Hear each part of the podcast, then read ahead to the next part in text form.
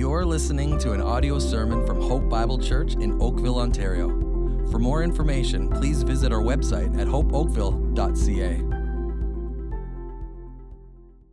Okay, so here we are in Acts chapter 10, and here's where we go today supernatural vision. We are in our series, The Church Supernatural, a subset of the book of Acts so far. To recap, we have seen supernatural revival, supernatural guidance, supernatural conversion, supernatural healing, and today we see this um, supernatural vision, as we said. And church, hey, hey, wow, do we need to be a supernatural church, okay? We need the Holy Spirit desperately. Amen. Amen. We need the Holy Spirit. We got to join me in praying for this more and more.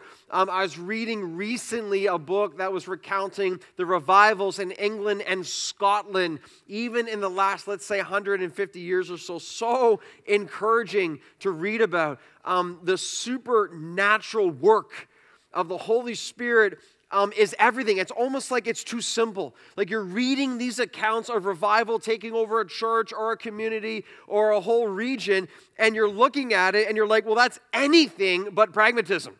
I mean, that is just the grace of God throwing through a hungry group of people, and the Holy Spirit comes in and starts turning lives upside down. And the gospel of Jesus Christ is saving people, people begging for mercy. Again, it just reminds us Bill Elliff, one of our friends, he said this. He says, The Holy Spirit can do more in five minutes than we can do in 50 years. Okay? That's so true. If we're not a supernatural church, man, we got no chance. At the end of the day, again, all the power comes from the Lord in His gospel by the Holy Spirit for the glory of God the Father. If you kind of look across history, Every single genuine, awesome, supernatural work of God has always been a result of supernatural power. It's never been from pragmatism, okay? Pragmatism will never be the foundation of a genuine, supernatural, eternal work of the Lord Jesus Christ. It'll never be the foundation. We need the Lord. Keep on praying again for the reviving of the Holy Spirit. We need to do this together. We have to seek the Lord together. And did you know there's a prayer meeting this Wednesday at 7 p.m.? Did you know that? Doors open at 6 and prayer, pastoral prayer 6:30. We're praying together again at 7 p.m. because we need the Lord so much. Again, you look across history, there's never been a genuine supernatural movement of God apart from the supernatural power of the Holy Spirit. If you don't think you need that in your life, you need to open your Bible. And that's exactly what we're doing together today again. It's yet another passage where the whole thing, this whole introduction I just gave, the whole thing's presented in Acts 10 again the gospel of Jesus Christ by the power of the Holy Spirit, changing lives for the glory of God the Father. Acts chapter 10, we got a bunch of verses to get through. I'm taking deep breaths today. There's a whole bunch of verses. It is good stuff. It's the story of Cornelius meeting Peter. I love that you'll give your attention to this. God help us, God work in us. Holy Spirit teach us, amen. Holy Spirit teach us right now. Use this time. Acts 10, whoo, verse 1. Okay, here we go. Ready? Verse 1. At Caesarea, there was a man named Cornelius, a centurion, what was known as the Italian cohort. He was a devout man who feared God with all his household. He gave alms generously to the people and prayed continually to God. About the ninth hour of the day, he saw clearly in a vision an angel of God, just imagine that happening, come in and say to him, Cornelius. And he stared at him in terror, I bet, and said, What is it, Lord? And he said, This is so beautiful. Your prayers and your alms have ascended as a memorial before God. And now send men to Joppa. Bring one Simon who is called Peter. He is lodging with one Simon a tanner whose house is by the sea. When the angel who spoke to him had departed, he called two of his servants, notice, and a devout soldier from among those who attended him. And having related everything to them, he sent them to Joppa. Okay, let's start here today. Point number one. We'll do this. Ready? Number one, the call Cornelius.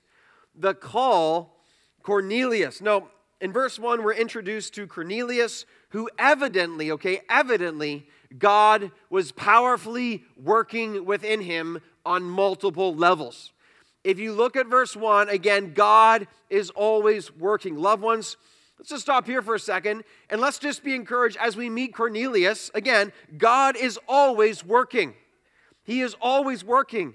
Okay? God is always working in people and he's always working to draw people to himself. I want you to be encouraged with that. Peter had never met Cornelius, never but heard of the guy, of course, whatever. They're 45 kilometers away, but there is God working in this man and his household, planting seeds of the gospel in the, in the pursuit of God. God is always working, loved ones. You got loved ones that you're longing for, they're so far from God. There are people right now that you have never met, that you will meet in a week or a month or a year from now in this format, in this place. You'll become friends with them and great brothers and sisters in Jesus Christ because right now, God is working in them that we are totally strangers to, but God will draw them in, save them, redeem them, and make them part of the body of Christ because God is always working, okay? He's always working. So we learn in verse 1 that Cornelius was a centurion, um, an officer of the Roman army. Now, the Jewish people uh, for the most part, did not like the Roman centurions or they would have hated them for how they related to one another. But Cornelius is not your average Roman officer. Now, verse 2 explains why. Can you see that in verse 2? Look at verse 2. Four main things we learn about Cornelius here, and then very obvious to us, again, what was happening. Cornelius was, not, number one, um, a devout man. He was a devout man who, notice, feared God, and it says his household. His household isn't just his family, it's everyone he has influenced, servants and leaders around him in his house kind of whole area. He's a man of influence in the fear of God. He's a leader. And he's got a passion growing towards the Lord, and that's being used around him. We also learn that he was a generous man and that he was a man who said, uh, prayed continually to God. So this is very interesting. Cornelius is described as a God-fearer. What is that? In this context, it's as close as you can get to Judaism without being a full convert. I, well, he would not have been allowed to become, again, in this way, in his position, a full convert. But evidently, Cornelius was looking around. He discovered the emptiness of the world. He's like, this isn't working. You know, uh, the army is my fulfillment, it's not working. The pleasure of the world's not working. So he was on their track, on their pursuit um, of the one true God. Now, it's beautiful to see God working in the hearts of individuals like Cornelius. And again, here he is, this Roman soldier, and then pursuing God again because God is always working. Like the song we sing, even when I don't see it, you're working. Amen. Even when I don't feel it, you're working. You never stop, God. You never stop working, drawing people to yourself. And we see this in Cornelius. Uh, he was a man ripe, a ripe for the harvest. He was hours away from total and complete transformation. Let me also quickly point this out, though this is very important. Notice here in this text, Cornelius was a man of religion. He was a man of religion about God, and yet we know from the end of this passage, he was not yet saved. So he had, he had good intentions. He was moving in the right direction. He had religion. He did not have relationship yet with Jesus Christ. That's very interesting to me. I've had some awesome conversations in this place in the last two weeks.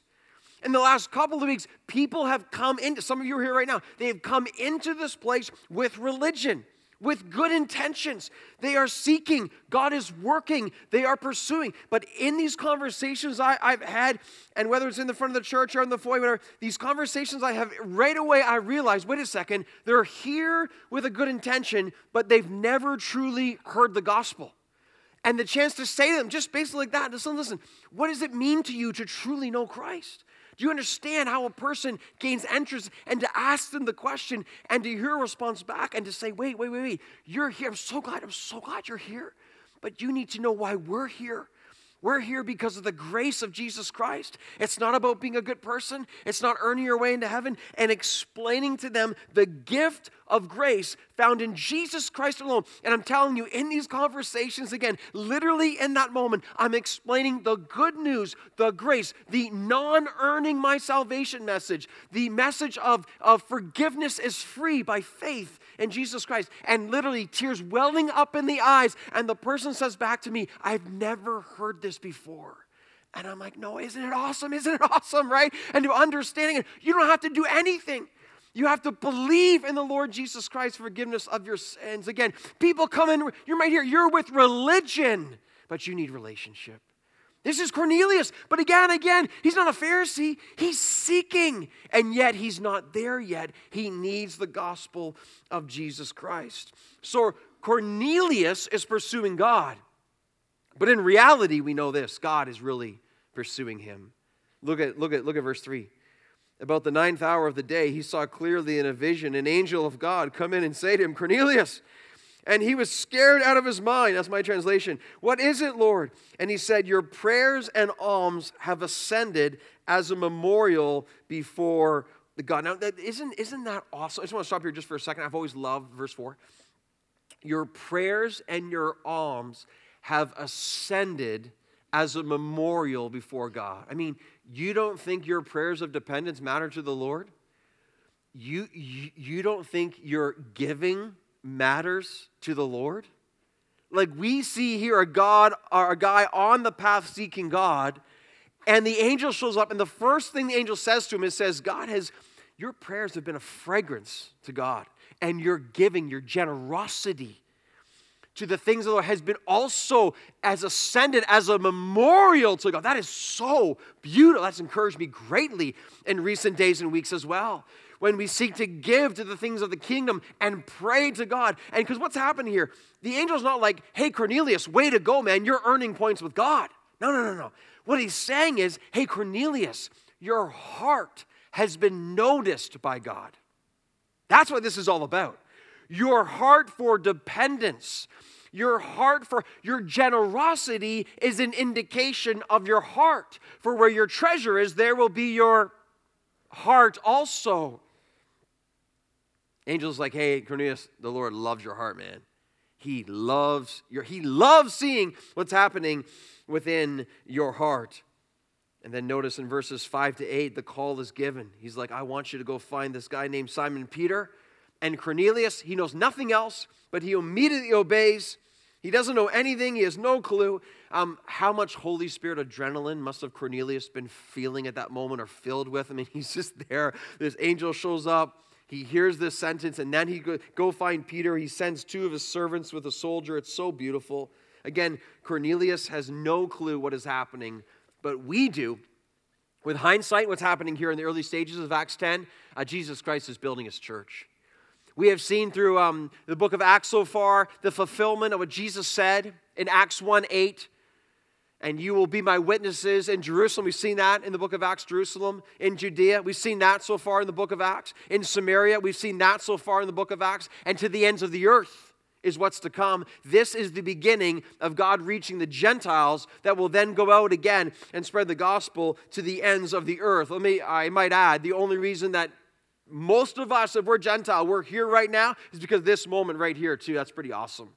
And that's pretty encouraging. So, we got to keep moving. So much to get through right here. Oh, just before we keep moving, though, I got to make sure I say this, okay? Notice the angel doesn't preach the gospel to Cornelius. Notice the angel basically says, You got to go to Peter. Why? Angels aren't commissioned to preach the gospel. Point to the people who are commissioned to preach the gospel. Go ahead, go ahead. We are. You are. We're the ones who are supposed to preach the gospel, and that's so clear in this text right here as well. Be encouraged by that, not the angels. They're not even allowed to. Us, we are, God's people, are the ones commissioned with the gospel. So, number one, the call Cornelius. Number two, the confusion, Peter. The confusion, Peter. So look at verse 9. It says, um, The next day, as they were on their journey and approaching the city, Peter went up onto the housetop about the sixth hour to pray and he became hungry. I love the Bible mentions that. And wanted something to eat.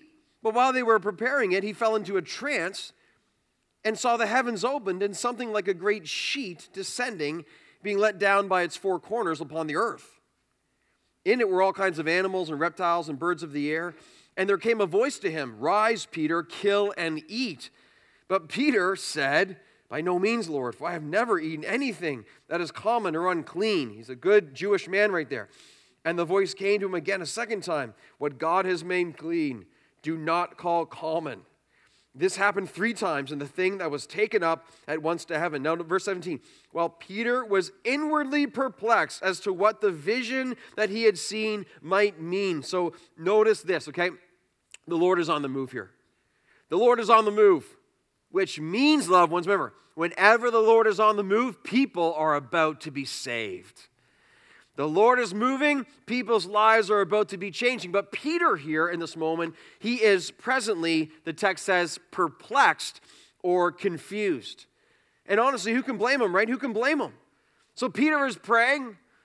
By the way, have you noticed how much praying occurs in the book of Acts? Have I mentioned we have a prayer meeting this Wednesday at 7 p.m.? Have I mentioned that? Oh, maybe I mentioned that already? That's good.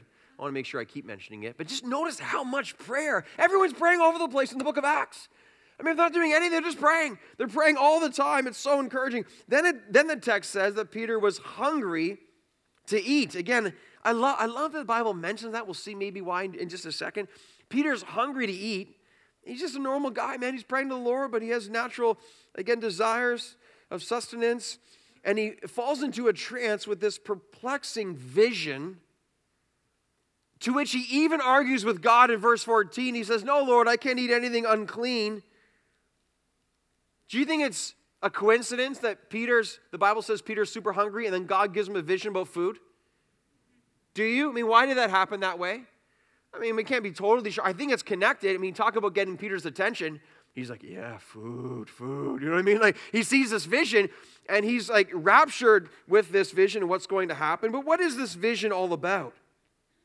Why is God showing a vision about food that would translate into Gentiles being saved. We got to unpack that just for a second. Well, it's more than just the approval for those of us who are not vegans, okay? Although that is here right in the text, okay? Nothing against those who want to be vegetarian vegans. All the power to you. That's amazing, whatever you want to do, but I'm not one, okay? So I'm really glad because this verse comes to mind a lot, all right? Right, Peter, rise, kill, and eat. Yeah, yeah, meat eaters, all right? There you go. A little apologetic for that. We all love each other, though, don't we? Anyways, I'll stop talking about that. I must move on. And here you go. Okay, so notice one of the great distinctions between Jews and Gentiles was food. Right? So, like, this was one of the great separations between Jew and Gentile. The, the, the Jews ate foods that were considered clean by Old Testament law, the Gentiles would eat foods that were unclean.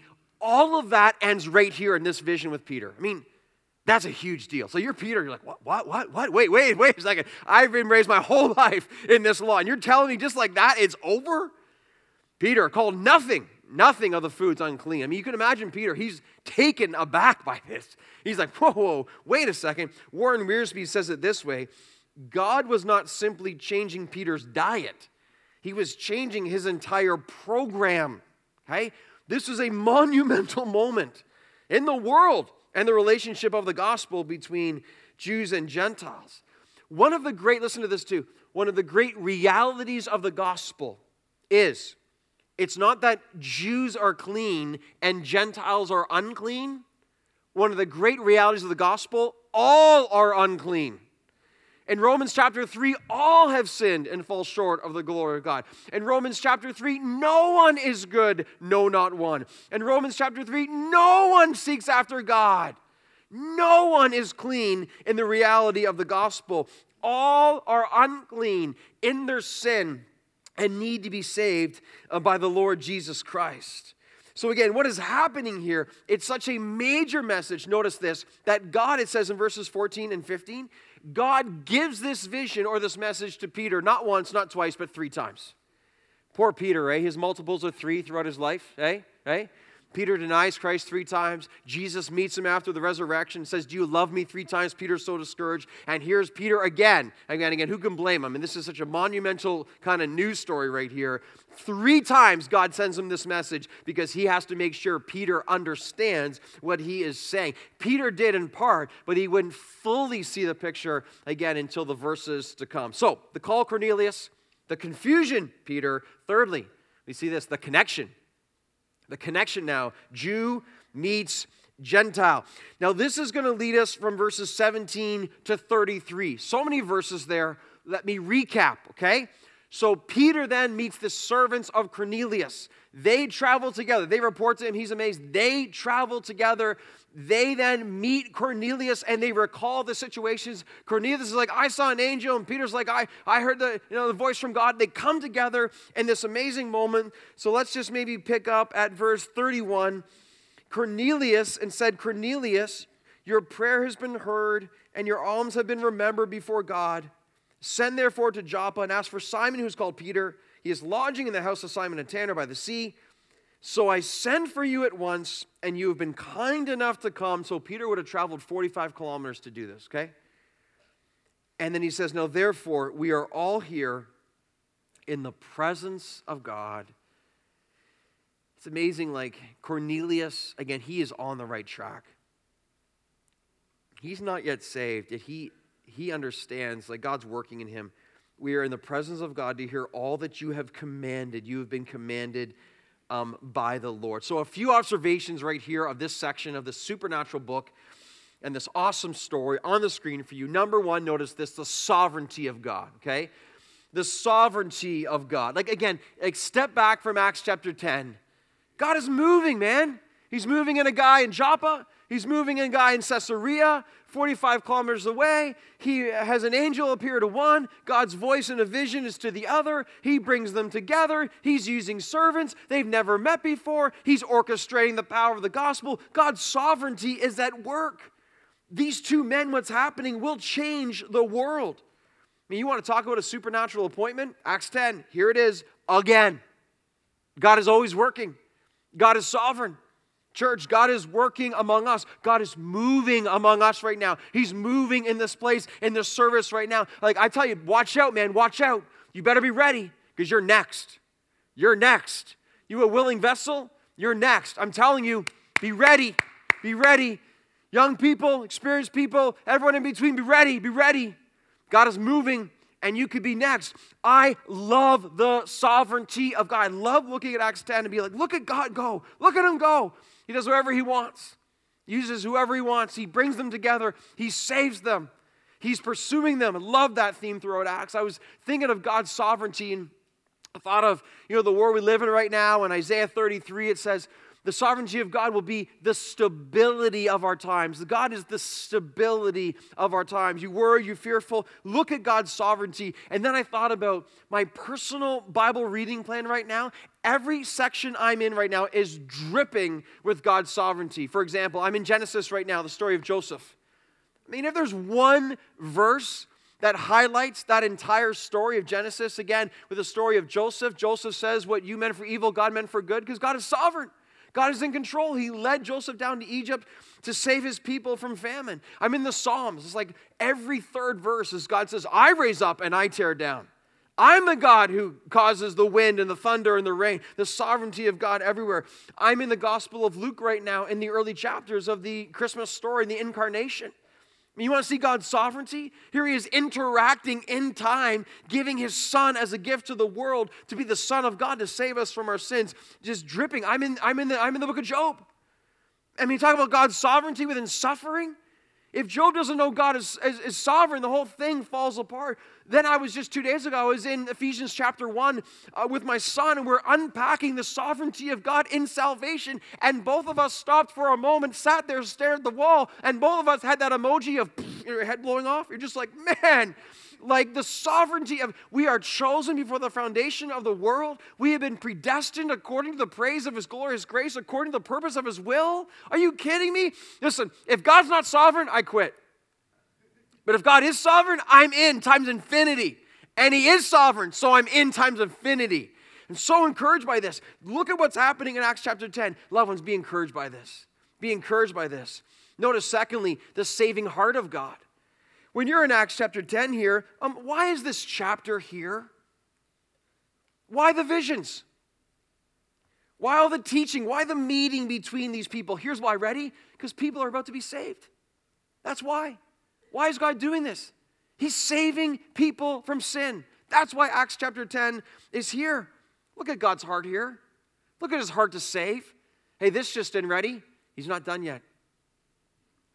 He's not done yet. Jesus Christ hasn't returned.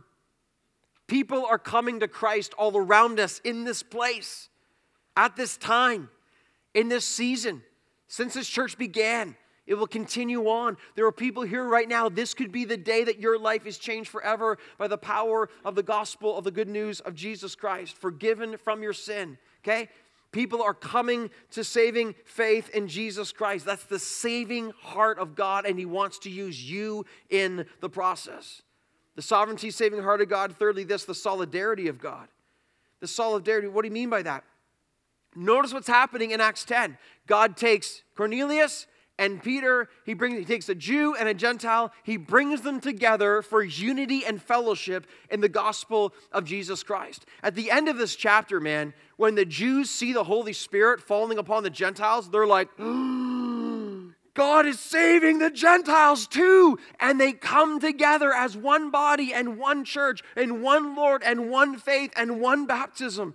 It's the heart of God for the solidarity again of bringing people together to save them from every tribe and tongue and nation. Again, we're so blessed here in this church. Just look around for a second. Look around at all the different nationalities represented.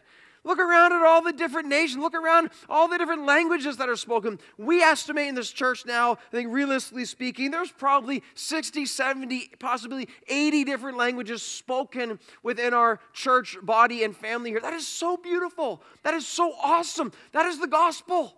It's what the gospel does. We come together to love each other in the purposes of the Lord Jesus Christ. Again, I love, I love how 30 miles, 45 kilometers apart, you, Cornelius, you, Peter, come together and see the fellowship and the power of the Holy Spirit. You know, there's a growing trend in the church in our day, in our current society. There's a growing trend in the church that people say, I belong to a church, but really I only attend once a month or even less.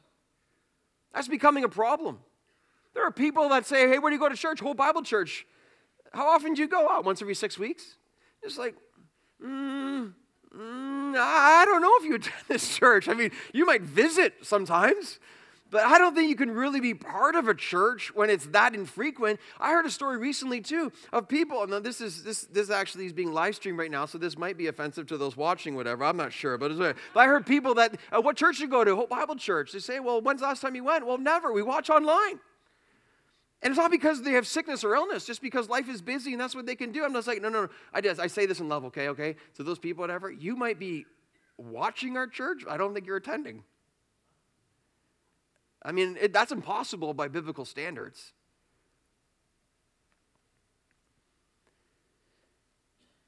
I mean, we got to be we got to be really careful in that trend of the power and the purpose of meeting together in the fellowship of the Holy Spirit in person, the ability to embrace as we're able, of course, as we're able. Gather time here, gather time is prime time. We are praying this is the most powerful 90, 105 minutes, 120 minutes of your week. We are praying the power of being together in this way. We're praying that we're teaching our kids and modeling for them the importance of the gathered body and family of Christ. We're teaching them something, I'll tell you that much. As to the importance or the unimportance, again, of the gathered body of the Lord Jesus Christ. I'm so glad you're all here right now. I'm so glad that you've taken the time again. This is this is this is so important. God bringing Peter and Cornelius together. And I love this. He's bringing nations together. That's what the gospel does. You know, in this case, Peter could never have imagined this guy Cornelius, 45 kilometers away, this Gentile, this Roman soldier, that in just a few moments they'd be bringing together and the gospel would overwhelm, the Spirit of God would save them. He could never have probably imagined that. Yet, this is what the Lord does who can God use in our lives to do something similar? Who can we reach out to in the power of the gospel? People that we thought that'll never happen, but this is what the gospel does it unites people in the greatest purpose ever. It's the heart of God, it's the blessing of the togetherness in the gospel of Jesus. So, the call Cornelius, the confusion Peter, the connection Jew meets Gentile, then number four, this the clarity Jesus Christ the clarity Jesus Christ. Now, what happens now in verse 34? Peter arrives and he's like, okay, now I get it. and the Holy Spirit, man, just overwhelms him. Look at how Peter brings it here in verse 43. Okay, now, by the way, could it be that Cornelius' household is the most receptive audience ever in terms of preaching? Eh? Can you imagine an audience that was more prepared and hungry to receive and hear what they're about to hear? Like an angel appears to Cornelius, God's working like crazy. He sends servants. Peter comes down, and all of a sudden, Peter's there, and he's like, Let's go, man. Here comes the gospel. I mean, they must have just been like, you know, mouth open, eyes like bugged out, and just like salivating for the truth. It's a preacher's dream. An absolute preacher's dream. Look at verse 34. So Peter opened his mouth and he said, Truly, I understand that God shows no partiality. Okay, this is, this is a brilliant section of Scripture. But in every nation, anyone who fears him and does what is right is acceptable to him. And as for the word that he sent to Israel, preaching the good news of peace, watch him just unpack the life, death, and resurrection. He hits every part that is essential to the gospel of Jesus here. Verse 37 um, Peace through Jesus Christ. You yourselves know what happened throughout all of Judea, beginning from Galilee and after the baptism of John proclaimed how God anointed Jesus of Nazareth with the Holy Spirit and with power. He went about doing good and healing all who were oppressed by the devil, for God was with him. And we are witnesses of all that he did both in the country of the Jews and in Jerusalem. Notice, they put him to death by hanging him on a tree, but God raised him on the third day and made him to appear, not to all, but us chosen by God. Verse 42 And he commanded us to preach to the people and to testify that he is the one appointed by God to be the judge of the living, and he's leaving nothing out, the judge of the living and the dead. Notice, to him all the prophets bear witness that everyone, ready, here we go, ready? That everyone who believes in him receives forgiveness of sins through his name, the name of the Lord Jesus Christ. There is no greater life changing news than the news of Jesus Christ, okay? And what I want to do right now is I want to unpack this glorious passage briefly, but I pray hopefully clearly and powerfully. Powerfully. Peter starts with verse 35. Every nation anyone who fears him and does what is right is acceptable to him. And then he launches into the glory of Jesus Christ. Up on the screen for you, I want you to see this up on the screen for you. Um, I want to walk through just this passage, okay? This is just what's in this passage right here and bring clarity to each statement. Okay, watch what Peter does. He says this that Jesus Christ is the peace. He's peace with God. He's peace with God. Clarity, okay? That means that Jesus, only Jesus, can reconcile us to God. Only Jesus can do that.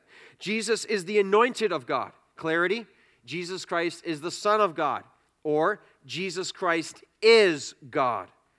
Uh, Jesus Christ and the miracles of God, Peter talks about. Clarity, Jesus Christ was attested to us by God. There has never been and will never be anyone like Jesus Christ. Jesus Christ and his death for us. Clarity, Jesus alone can pay for our sins. Maybe you're here today. It's not about you being a good person. You'll never be good enough. Only Jesus can pay for your sins, all of them, past, present, and future. Jesus Christ was raised by God. Clarity Jesus Christ defeated death. And anyone who loves and believes in Jesus, you too will defeat death and be raised to newness of life. Jesus Christ is the one who will judge the living and the dead. Clarity Jesus Christ holds all authority. Jesus Christ has been given the authority from the Father to judge the living and the dead. He will decide the eternal fate of all people who have ever lived, according to whether they have received Him or rejected Him.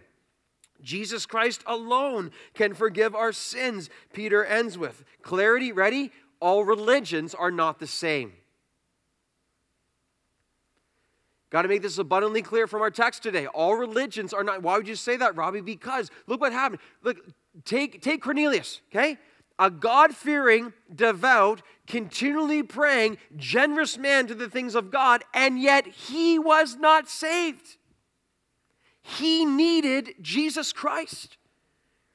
God was working in him, but he, hasn't, he wasn't saved.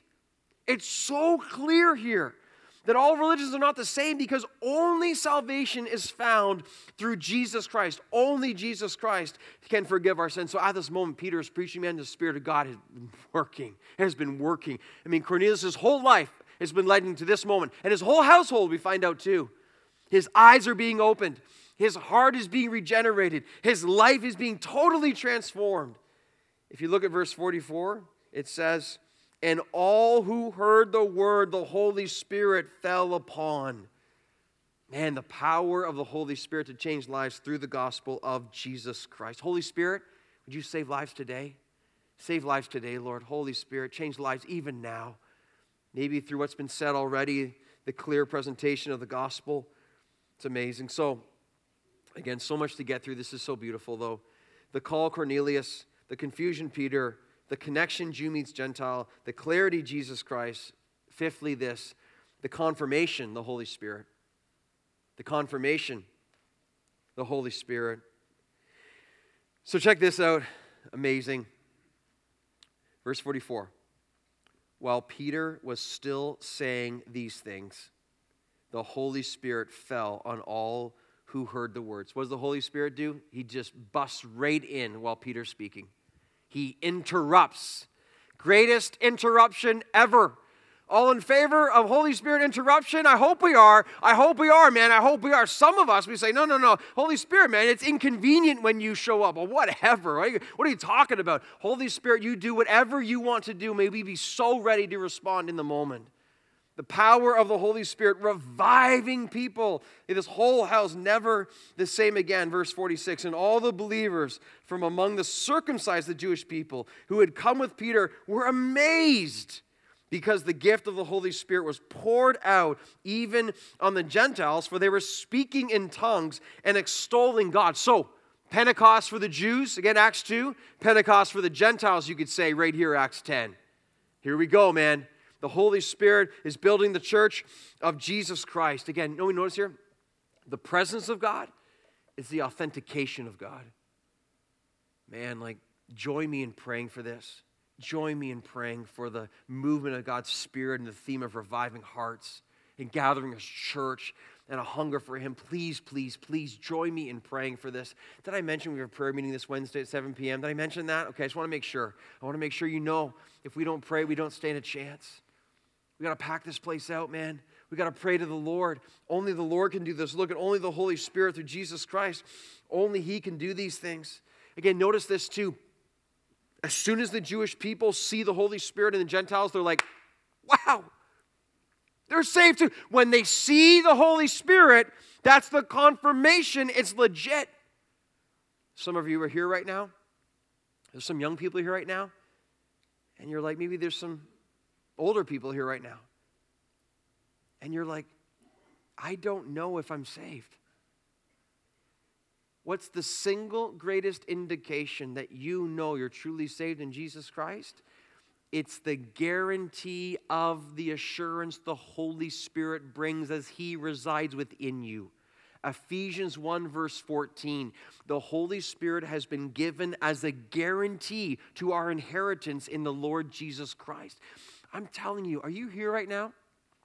And you're like, man, I look around the people and they seem to have this and that, and they seem to be going away for the Lord that I'm not. And you're like, I don't know if I'm saved. You, you beg Jesus Christ to save you and show you the guarantee of the Holy Spirit who resides, we pray, in you as the assurance of your salvation in Jesus Christ.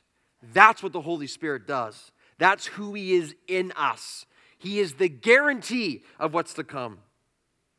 The assurance He brings. Man, from the day I was saved, March 9, 97, I've had many, many different times of struggle and doubt and fear and trial and tribulation and despair and depression, all of that.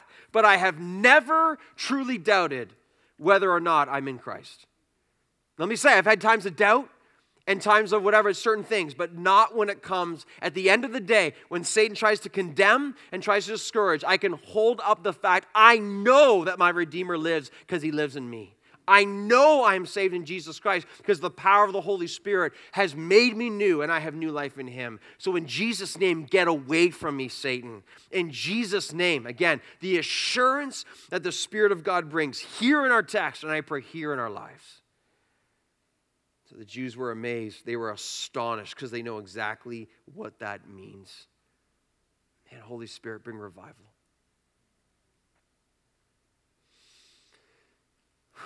Holy Spirit, revive us.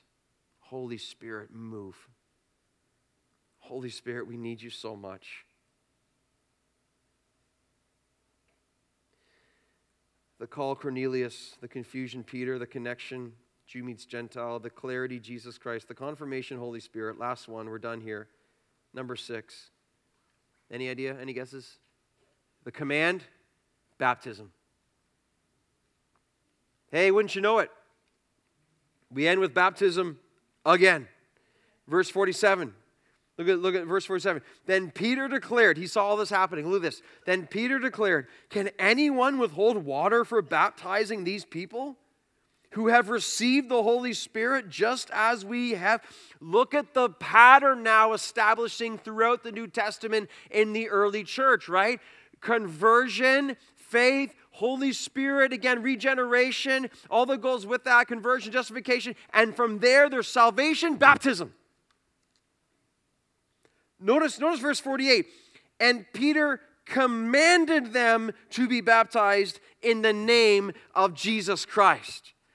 Do you know we have another baptism service coming up in March 8th? Because there's a lineup started again for people wanting to be baptized.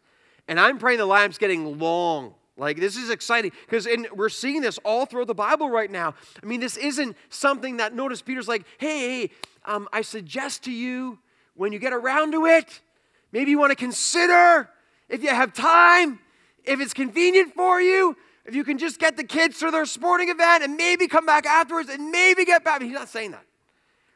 He's not, you know, uh, proposing. It's a good idea. I strongly urge him to say, he's like, I command them to be baptized. Some of you are here right now, you're saved in the Lord Jesus Christ. You hear the Holy Spirit saying to you right now, He's not suggesting to you, He's commanding you to be baptized for His glory. And for some of you, you've been waiting a long time to hear that phrase right there. And finally, you're like, I give up. I surrender, Jesus. I received the command. I want to obey for the glory of the Lord Jesus Christ, I will move forward by faith. Again, man, there's a lot of people in front of you in the line right now who want to get baptized, but man, join it, join it. And we will continue to baptize as long as we need to baptize to see people again. Again, listen, listen, man, have the courage, have the courage some of you maybe have signed up for baptism and then the enemy has tried to have second thoughts. Man, just fight through that. Let us love you. Come, we'll just give you a hug. We'll talk through with you. And just to see again all the time, such a blessing, so much glory, so encouraging. Notice, he commands them to be baptized in the name of Jesus Christ. Why? Because it's the name above all names. Because there is no other name under heaven by which we must be saved. It's the name that covers this whole book. It's the name that is so awesome and so great. It's the name that's so powerful, wonderful, and so beautiful. It's the name we sing. It's the name that changes everything. It's the name we worship. It's the name of Jesus Christ. Amen. Let's pray. Let's pray. Lord, thank you for your awesome word and your awesome Son, Jesus Christ. Man, I pray, I pray there is beautiful encouragement and faith. I pray you're saving people today. I pray that people sitting here right now listening, whatever it might be, overflow. You are saving people today. I pray you will be calling people towards baptism in the name of the Father, Son, and the Holy Spirit. I pray that you will be moving in our church supernaturally and wonderfully. Yes, Lord. I pray you will be calling us right now to say, This is the most important moment of my week, and I'm going to end it off with a bang. I'm going to sing loud. I'm going to praise my Savior. I'm going to rejoice in Him. May it be so, Lord. Encourage your church. We pray in Jesus' name. Amen. Let's stand together.